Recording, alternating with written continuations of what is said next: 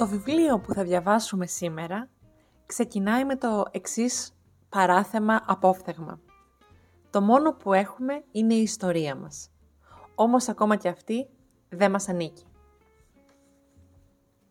Η πρώτη πρόταση του βιβλίου είναι «Όλες οι εικόνες θα χαθούν». Από την εντελώς αρχή, η Ανή Ερνό μας βάζει σε αυτό της το βιβλίο, στα χρόνια, στο κέντρο της ιστορίας της, στο κέντρο του στόχου της και στο κέντρο αυτού που θέλει να μας περάσει, να μας αφηγηθεί. Αυτό λοιπόν είναι το επεισόδιο όπου επιτέλους μιλάμε για τα χρόνια της Ανή Ερνό.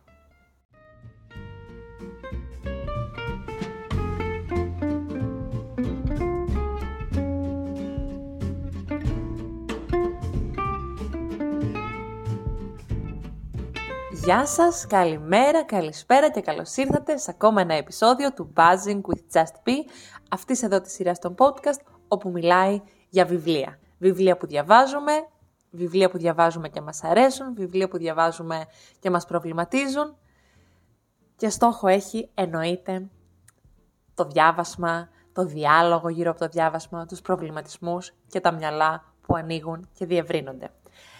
Σήμερα θα σας μιλήσω για το βιβλίο που διάβασα στις διακοπές μου, το μοναδικό βιβλίο, που ούτε καν το ολοκλήρωσα τον Αύγουστο. Είναι ένα βιβλίο που ξεκίνησε στην υπέροχη καταπράσινη και καταγάλανη Ιθάκη, εκεί στα μέσα του Αυγούστου, σε μια υπέροχη παραλία και που ολοκληρώθηκε σε ένα πολύ ωραίο βροχερό κυριακάτικο πρωινό εδώ στο Βερολίνο.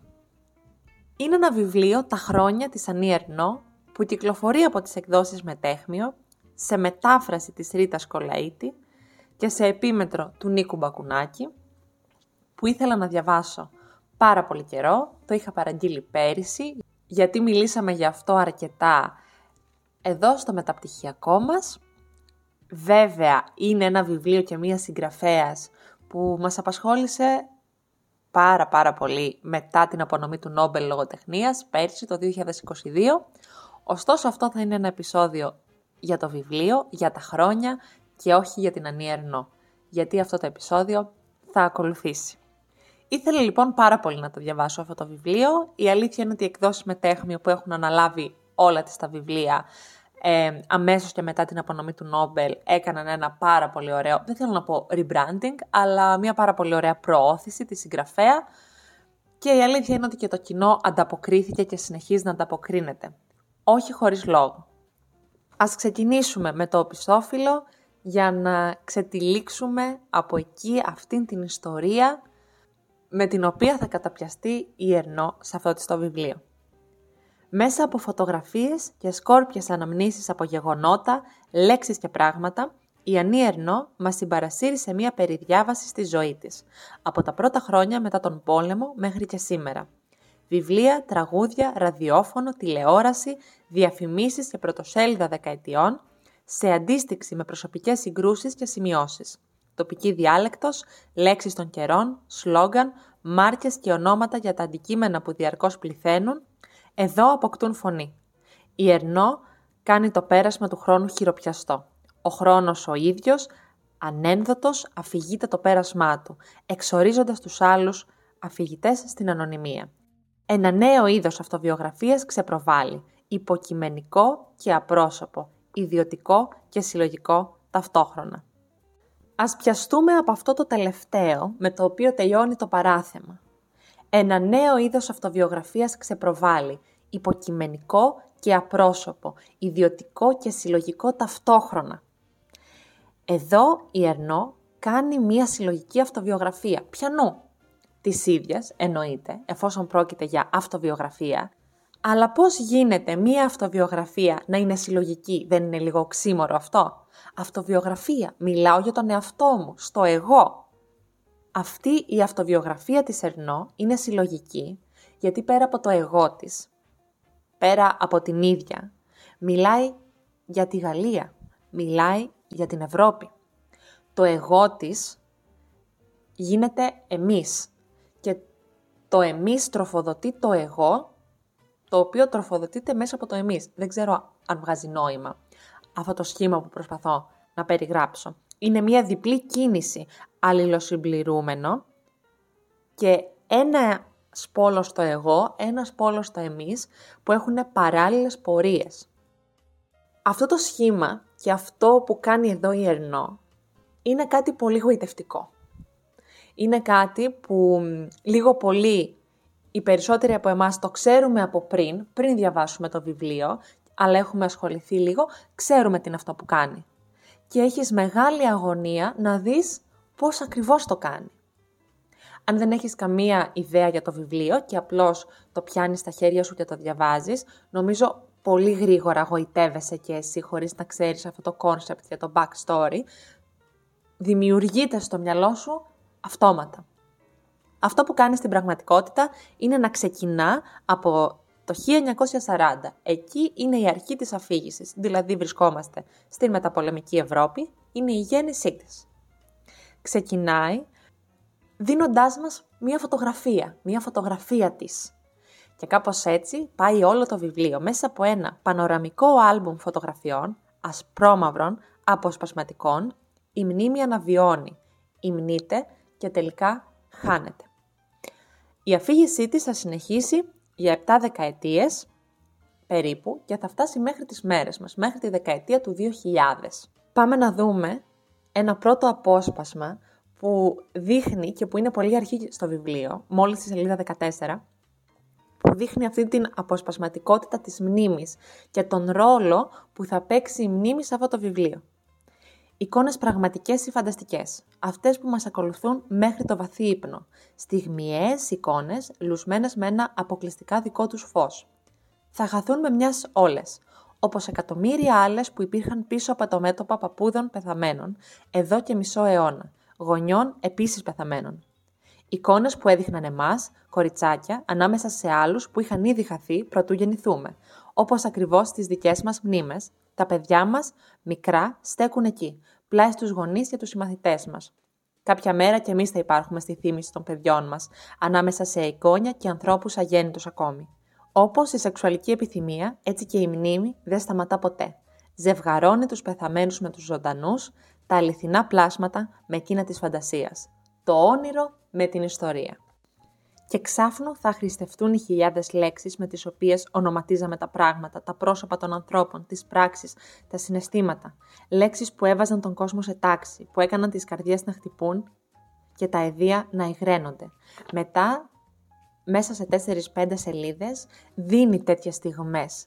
Στιγμές της ιστορίας που ήταν παράλληλα και ρογμές και κλείνει αυτή την εισαγωγή της λέγοντας τα πάντα θα σβήσουν σε ένα δευτερόλεπτο. Το λεξικό που φτιάχνουμε από το λίκνο στον τάφο θα χαθεί. Σιωπή. Και μήτε μια λέξη για να την εκφράσει.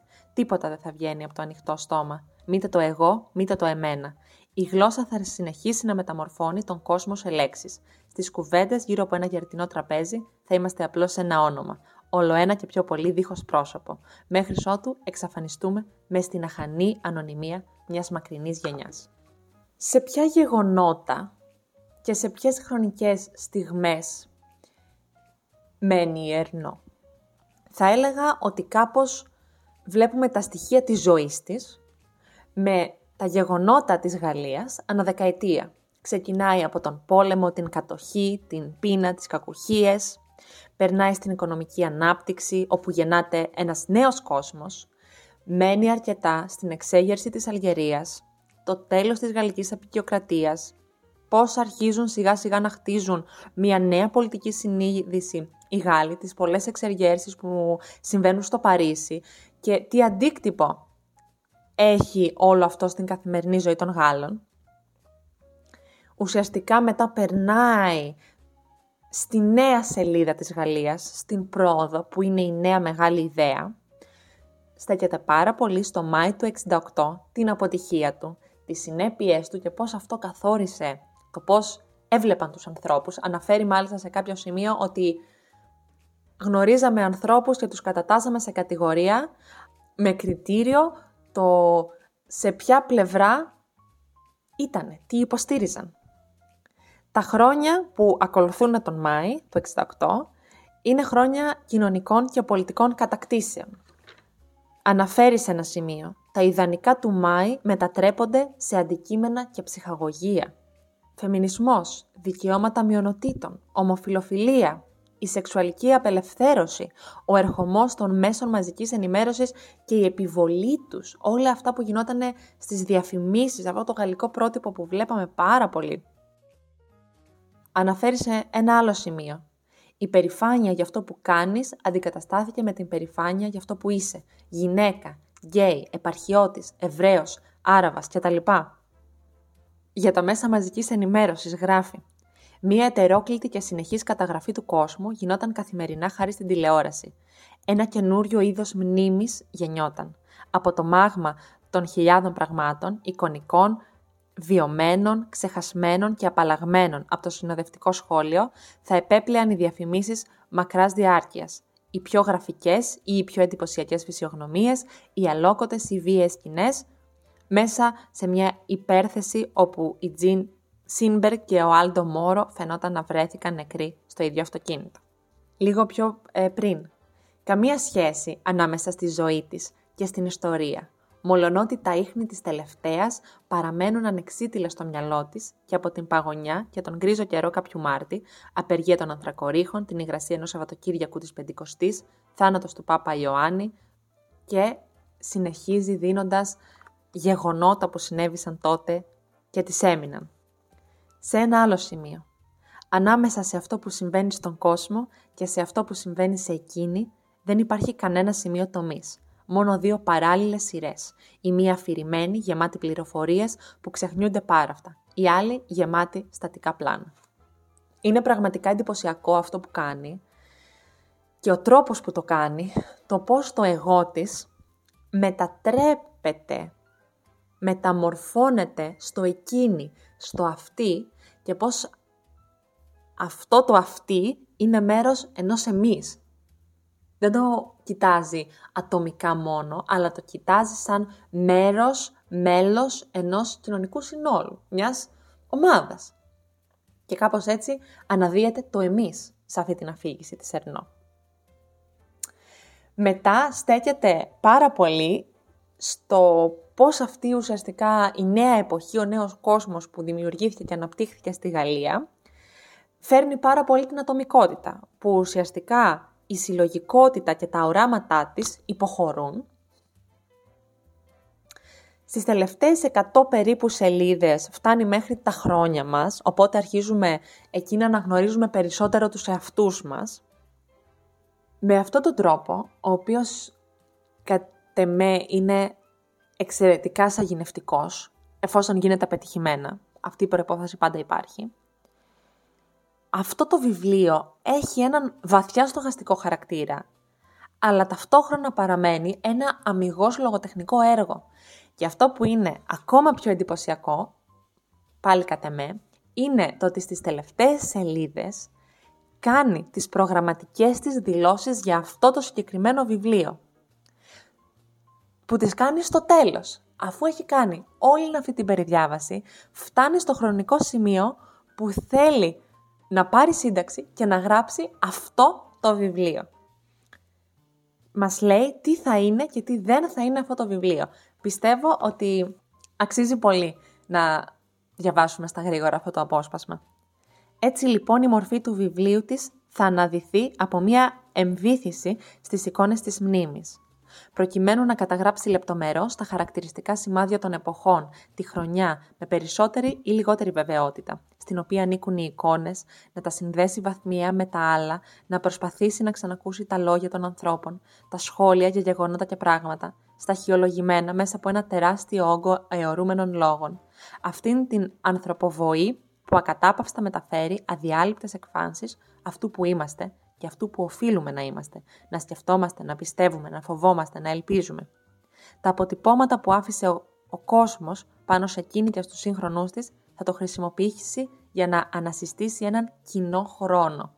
Αυτόν που έχει κυλήσει από το μακρινό παρελθόν ως σήμερα, έτσι ώστε ανακτώντας τη συλλογική μέσα από την ατομική μνήμη να αποδώσει τη βιωμένη διάσταση της ιστορίας.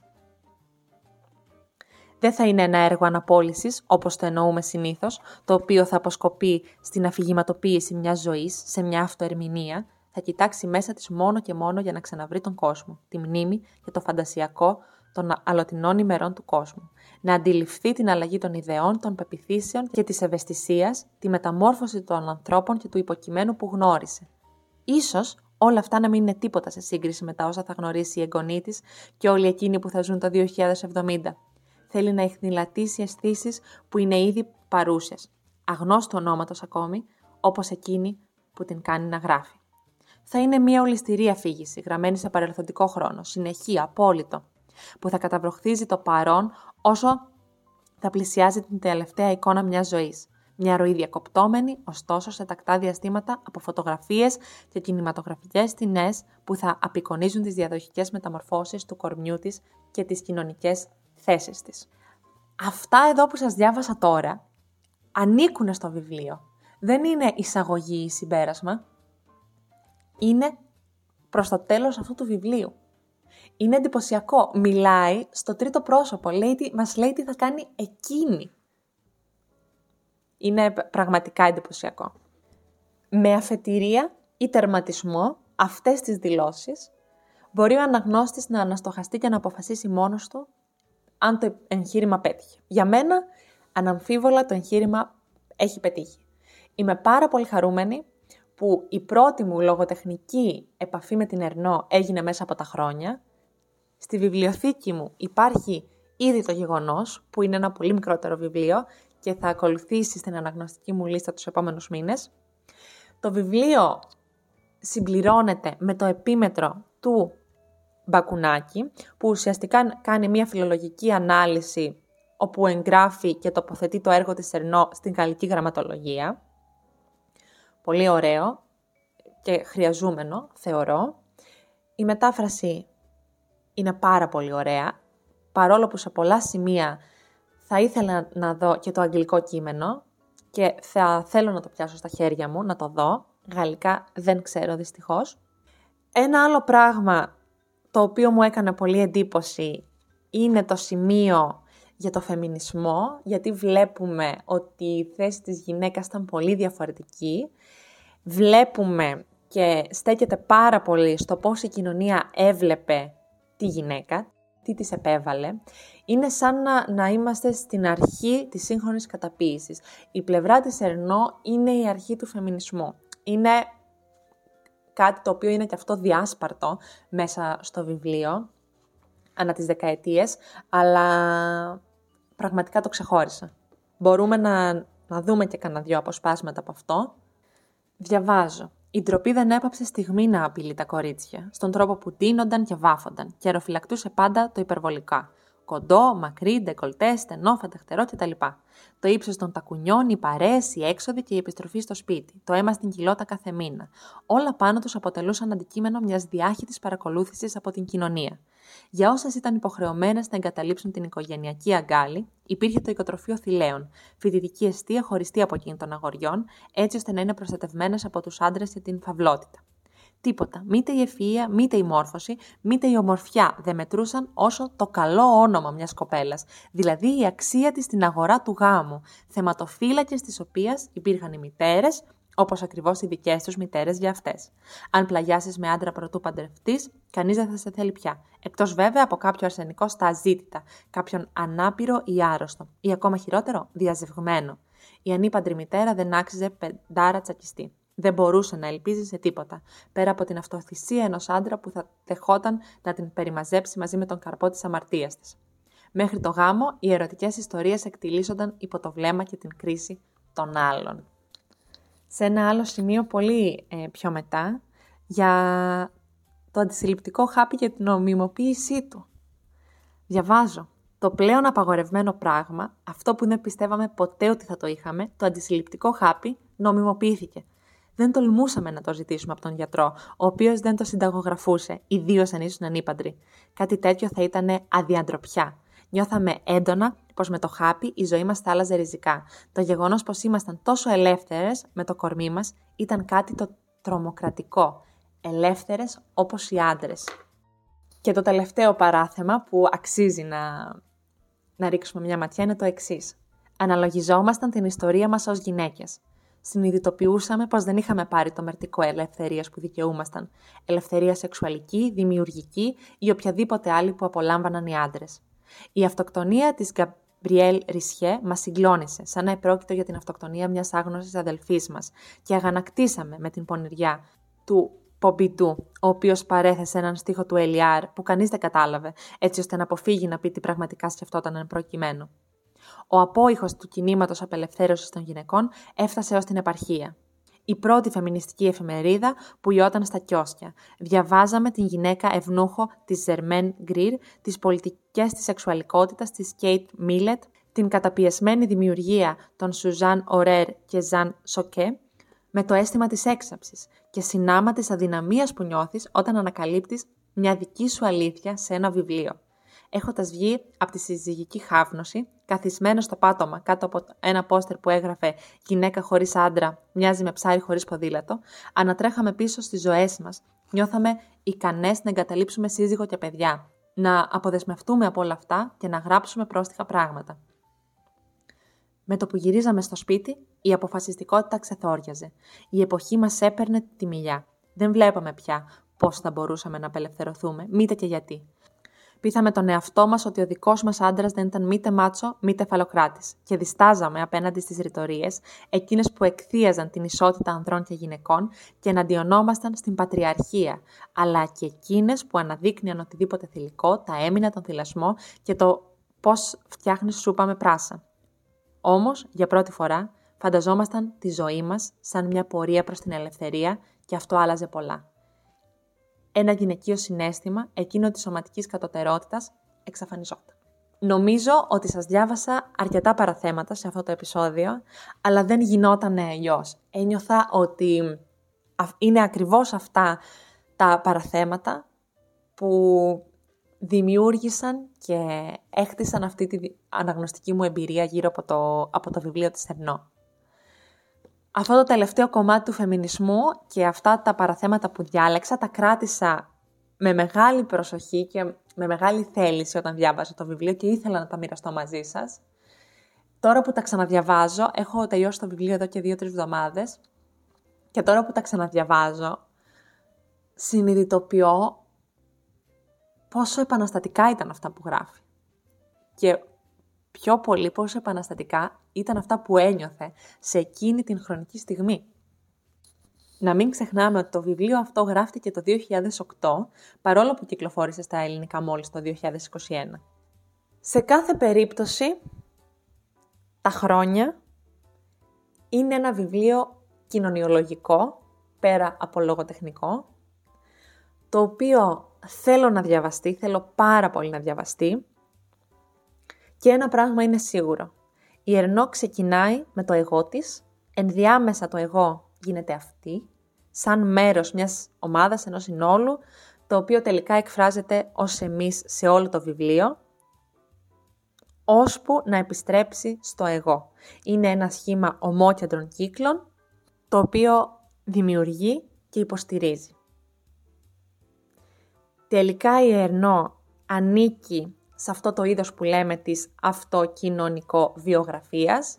Ήμουν πολύ τυχερή γιατί στο προηγούμενο εξάμεινο το Εαρινό έγινε μία εκδήλωση ε, στο πανεπιστήμιό μας εδώ πέρα για την αυτοκοινωνικό βιογραφία, auto-social biography, νομίζω στα αγγλικά είναι λίγο πιο καλός όρος, ή στα ελληνικά μου φαίνεται λίγο πιο αμήχανος τέλος πάντων, και ήταν μία πολύ ωραία περιδιάβαση σε παρόμοιες ε, περιπτώσεις και στην Ερνό εννοείται.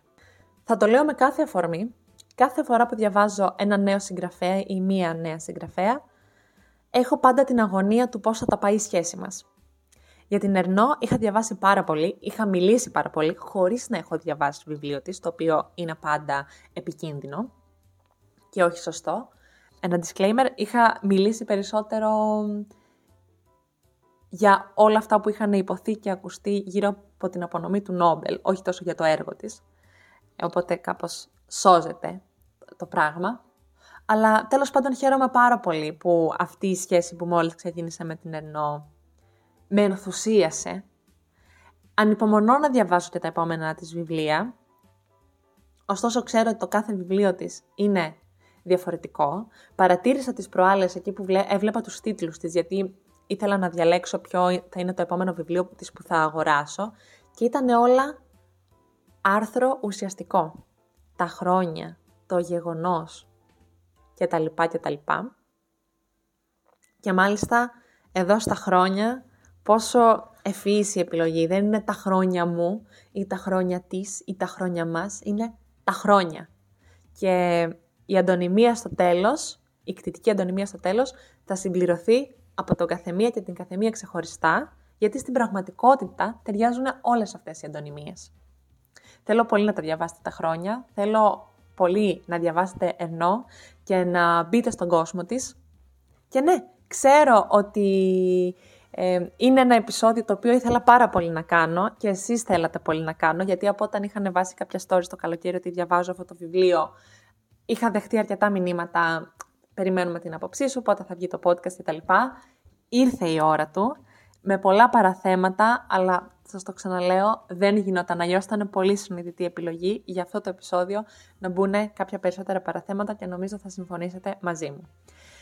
Αυτά από μένα. Ελπίζω να έχετε μια πάρα πολύ ωραία εβδομάδα. Να απολαμβάνετε το φθινόπωρο. Δεν σας μίλησα πάρα πολύ στην αρχή του επεισοδίου. Μπήκα κατευθείαν στο επεισόδιο. Ελπίζω να είστε καλά. Ξέρω ότι γίνονται πολλά πράγματα παράλληλα, τα οποία είναι δυσάρεστα. Ο κόσμος είναι σε μια τρέλα και σε μια πόλωση. Την επόμενη εβδομάδα θα έχουμε ένα κάπου αυτή, να είμαστε λίγο πιο χαλαροί και να τα συζητήσουμε αυτά τα πράγματα που νομίζω μας απασχολούν όλους.